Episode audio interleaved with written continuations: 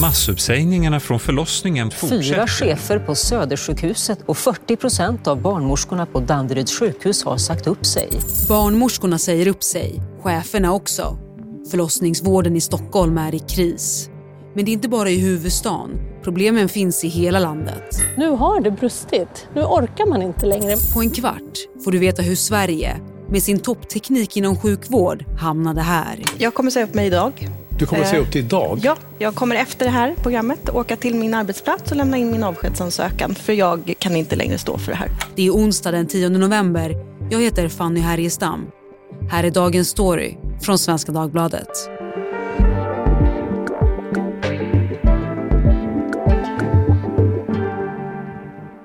Fredrik Mellgren, reporter här på SvD. Du har bevakat sjukvårdsfrågor för tidningen länge. Och idag ska vi prata om förlossningsvården, framför allt i Stockholm. Vi har ju hört i flera veckor nu rapporter om kris i förlossningsvården i Stockholm. Hur allvarligt är läget? Ja, alltså allvarligt är det ju absolut. Det är ju inte kaos, det kan man inte säga, men det är, möjligtvis skulle kunna bli det om de här massuppsägningarna som nu har kommit, om de blir av efter årsskiftet. Och tiden är ju ganska knapp nu att liksom genomföra tillräckligt bra förbättringar som, som eh, barnmorskorna märker av på de månader som är kvar. Sen får man väl säga att normaltillståndet inom förlossningen är ju väldigt, väldigt ansträngd. Det är brist på barnmorskor, det är många födande, det är ett stort ansvar de har och de känner att de räcker inte till. Så att normaltillståndet pendlar ju mellan att vara ansträngt och att vara i kris. Det här har pågått under en väldigt lång tid och ingen har lyssnat. Nu orkar vi inte längre, det är nog. Uppemot 100 barnmorskor i Region Stockholm har lämnat sitt jobb i år på grund av dåliga arbetsförhållanden och krisen har eskalerat de senaste veckorna. Också flera avdelningschefer har sagt upp sig och det ansträngda läget i Stockholm har lett till att krisgrupper inrättats och att regionen tillsatt en förlossningssamordnare Nicole Silverstolpe. Det som händer nu det är ju verkligen ett underkännande till oss som sitter på högre ort att vi har inte lyckats lösa ut de här frågorna ordentligt. Jag tycker att en sån sak som att man tillsatte mig nu är en viktig signal. Sen måste vi visa på att det händer någonting. Hon ska hjälpa sjukhusen att lösa den bemanningsbrist som finns och motverka att ännu fler barnmorskor lämnar sina jobb. En åtgärdsplan presenterades förra veckan med flera förslag. Bland annat att ha fler barnmorskor på förlossningsklinikerna och se över arbetstider. Men både Barnmorskeförbundet och de barnmorskor som sagt upp sig menar att åtgärderna är otillräckliga. Vi behöver ju se att det finns faktiskt eh, ja, mening bakom orden. Och enligt Vårdförbundet kan krisen med massuppsägningar sprida sig över hela landet. Samtidigt har tusentals människor engagerat sig i frågan och över 80 000 har skrivit under ett upprop på nätet åtgärda krisen i Stockholms förlossningsvård till stöd för barnmorskorna. Många blir säkert väldigt oroliga av det här och det är ju inte bra. Alltså en blivande mamma ska ju inte vara orolig. Hon ska ju känna sig lugn och trygg i den här miljön. Och sen är det, finns det ju en, en praktisk risk att det är fullt på förlossningen och då händer det ju, det är inte särskilt ofta, men det händer att kvinnor får föda i duschrum eller i någon skrubb eller i ett väntrum och så ska det ju verkligen inte gå till för där har man inte den utrustning som man behöver ifall någonting händer. Och en annan effekt av, av den här platsbristen det är ju då att man skickar hem kvinnor väldigt snabbt efter förlossningen. Det finns i vissa regioner förstföderskor som skickas hem efter sex timmar och det är helt absurt egentligen. Och jag vet att på 80-90-talet då kunde en kvinna få ligga kvar en vecka på BB för att vila upp sig och för att kolla upp att allting gick igång som det skulle med amning och så. Och det därifrån är vi ju väldigt långt nu. Och Fredrik, jag vet att du har ju inför det här poddavsnittet pratat med flera förlossningsavdelningar. Ja. Vad, vad sa de? Ja, alltså en sak som verkar ha inträffat mer och mer, det är att sådana här planerade igångsättningar. Alltså när, när en graviditet går över tiden så sätter man igång den. Att det är fler och fler sådana. Och eh, det finns till och med en utredning om ett fall där ett barn dog i mammans mage på grund av att igångsättningen hade skjutits upp flera gånger. Så att det är flera som vittnar om det. Och en annan är ju förstås att en del kvinnor hänvisas i, i all hast väldigt sent till en annan förlossning än den de har valt. Och det måste ju inte vara någon katastrof, men det skapar ju ett stresspåslag för både mamman då och eh, barnmorskorna på båda förlossningsställena. När det gäller arbetssituationen för barnmorskorna, kan du måla en bild av hur ser den ut? Alltså barnmorskor finns ju på många ställen i, i vården. De är på eh, mottagningar, barnmorskemottagningar, ungdomsmottagningar, jobbar med aborter och de är på BB då. Men det är ju på förlossningen som det är riktigt tufft på golvet där. Och det beror ju på att den verksamheten är igång dygnet runt. Det ska finnas en beredskap där hela tiden för att någonting inträffar som inte är bra. Och då när fler slutar än som börjar på förlossningen så blir det ju till slut svårt att lägga scheman. Dessutom är det ju så att det är ju oftast de mest erfarna eh, barnmorskorna som slutar och de ersätts då av nyexade och oerfarna och det är ju inte så konstigt. Men det gör ju att arbetsbördan ökar rejält på kliniken. Och den här krisen då som vi pratar om här idag, varför har den blossat upp just nu? Ja, det enkla svaret är ju att några har, de har fått nog på Södersjukhuset och på Danderyds eh, sjukhus eh, och med sina arbetsförhållanden, dåliga löner och känslan av att man, man liksom inte räcker till. Och att det är en väldig stress som gör då att det finns en risk för att man gör misstag och det går ut över patientsäkerheten. Och det vill inte de ta längre, de här barnmorskorna. Och eh, de känner också att eh, det är ingen som lyssnar på dem. När de larmar och de tappar tron på att det någonsin ska bli bättre. Och då har några sagt upp sig och sen har det smittat av på andra. Och då har det blivit de här massuppsägningarna på Stockholms sex förlossningskliniker.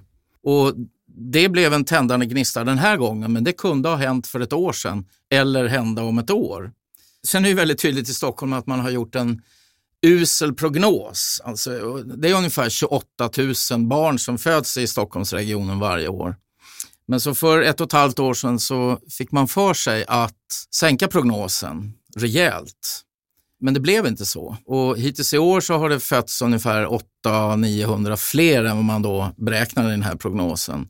Och sen finns det väl en sista eh, aspekt här som många pekar på och det är ju då att det står en helt färdig ny förlossningsklinik på Sankt Göran och den skulle eh, ha öppnat 2018. Nu är den planerad att öppna 2026. Och jag tror att den stora kicken för förlossningsvården i Stockholm det vore om man öppnade den, för att det skulle föra med sig att många tyckte det var kul att jobba liksom, på ett nytt ställe, få det att och vara i fräscha lokaler och, och så. Så att det skulle säkert vara en kick alltså. Ropa en skalla, BB åt alla! BB kvar! Vi ska ha! Barnmorskor har larmat om kris i förlossningsvården vid flera tillfällen de senaste decennierna. Inte sällan i samband med nedläggningar av BB. På 90-talet blev läget ansträngt när både Lövenströmska och Nacka BB stängde. Födande kvinnor transporterades till andra län.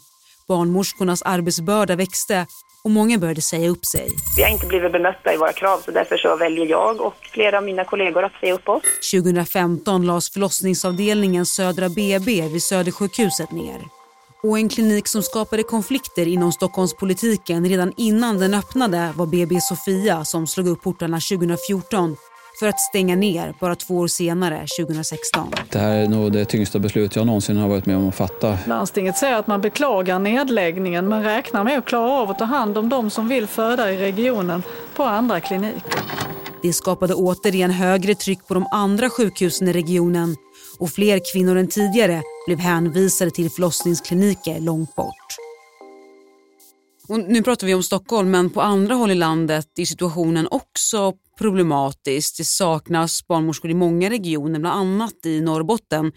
Hur ser det ut där? Är det samma typ av problem? Ja, det finns nog över hela landet. Alltså. Men först ska man nog komma ihåg att av alla de som har utbildat sig till barnmorskor så är ungefär en femtedel de har lämnat yrket.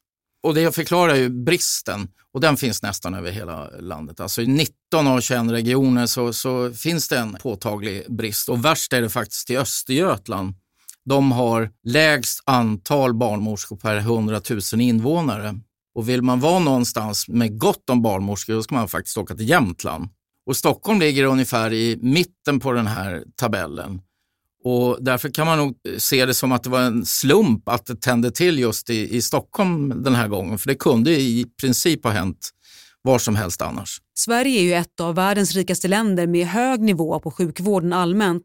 Varför ser det ut som det gör nu i förlossningsvården? Historiskt så har ju kvinnosjukvården varit underfinansierad, det får man nog säga. Det finns väldigt många utredningar som, som visar det rätt tydligt, alltså att det satsas mindre pengar på eh, kvinnors hälsa och nyfödda barn än på andra vårdområden. Så här finns ju ett genusperspektiv, det är supertydligt. Och det är ju brutalt dåligt att det är på det viset då. Och Sverige har ju definitivt råd att ha en bra förlossningsvård. Inte minst i, i Stockholm som har stora överskott och eh, som mer eller mindre badar i pengar. Vem är ansvarig för den här krisen? Kan man säga någonting om det? Ja, alltså det är så självklart. Alltså, det är politikerna. Vi har i Sverige en politiskt styrd sjukvård och det är jättebra. För att eh, då kan vi rösta bort de politiker som missköter sig i, i de val vi har. Så att det är jättebra. Men alltså de politikerna kan aldrig smita undan ansvaret och till exempel skylla på tjänstemännen eller vårdprofessionen, även om de har gjort en massa tokigheter.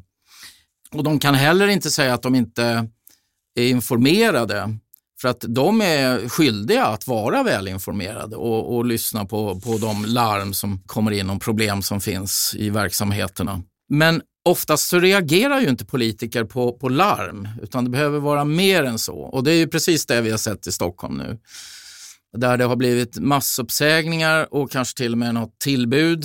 Och då reagerar politikerna, då gör de någonting. Då behöver de visa att de, de agerar. Vad behöver göras för att komma ur den här situationen? Alltså den här förlossningssamordnaren har ju sagt att ett mål skulle vara att en barnmorska per födande. Så har vi aldrig haft det i svensk eh, förlossningsvård. Och det är nog eh, väldigt långt fram i tiden och, och i, kanske till och med orealistiskt att tänka sig det. Men kan man få ner det från dagens situation där barnmorskor kanske har tre, fyra, ibland fem förlossningar att hålla reda på samtidigt till att det blir några, några färre så är väl det jättebra. Men det mest grundläggande det är ju faktiskt lönen här. Det, man kan nog säga att barnmorskorna är underbetalda. Man ska till exempel tänka på att de egentligen faktiskt har två yrken. De är både sjuksköterskor och barnmorskor. Och det finns ju ingen annan personalgrupp inom vården som har två legitimationer när de jobbar. Men det får de liksom inte betalt för. Det andra är ju att deras löneutveckling är ju extremt liten. Alltså det kan skilja kanske 2000 kronor i månaden mellan någon som har jobbat väldigt länge och är otroligt erfaren och någon som precis har börjat. Men kan man få upp lönerna, då, då löser sig en del problem. Därför då stannar fler och då blir det lättare att lägga bra scheman och då kanske de till och med kan få semester på sommaren och inte som nu under hösten. Så att det, det, det, egentligen är det ganska enkelt. Arbetsvillkoren, behöver förbättras, då stannar man och då löser sig vissa problem av sig självt. Men då är det ju samtidigt så att, att eh, det finns ett jättestort problem som med den här lönefrågan inom vården som många duckar för. Det är väldigt lätt att man säger att man ska höja lönerna, men gör man det för några, då kan man räkna ut med lilltån att Eh, det blir ett ramaskri hos andra som också tycker att de är underbetalda. Och det är de säkert också. Men ska man höja det för ett större kollektiv här, då kostar det enorma med pengar. Alltså sjukvården är nog kanske Sveriges största arbetsplats. Och riktigt hur man ska lösa det där, det vet jag inte. Men det måste vara den fråga som man politiskt tar tag i för att annars kommer personalen bara att fortsätta att sluta eller lämna vården. Och avslutningsvis då Fredrik, nu har det kommit besked om att Region Stockholm skjuter till 100 miljoner kronor för att uppfylla de protesterande barnmorskornas krav just i Stockholm. Då, vilken skillnad kan de här pengarna göra? Alltså vad jag vet så är det nog första gången som en sittande majoritet i Region Stockholm har tvingats att ändra sin budget på det här viset. Och det var väl helt enkelt så att kritiken blev för tuff och då valde man att krishantera det genom den här akututryckningen med 100 miljoner kronor nästa år. Och det är ju väldigt mycket pengar, men om det räcker räcker är ju omöjligt att veta egentligen. Den viktiga frågan där är ju om tillskottet verkligen når ner till barnmorskorna på golvet på förlossningen eller om pengarna så att säga fastnar på vägen någonstans. Tack Fredrik Mellgren för att du var med i Dagens Story. Tack. Vi som gjorde programmet idag är producent Daniel Sävström, redaktör Teresa Stenler von Matern och jag heter Fanny Härgestam. Gillar du höga tongångar? Lyssna på Ledarredaktionen, podden där SVDs ledarskribenter inte håller med sina gäster. Du har lyssnat på Dagens Story från Svenska Dagbladet. Vill du kontakta oss så mejla till dagensstory.svd.se.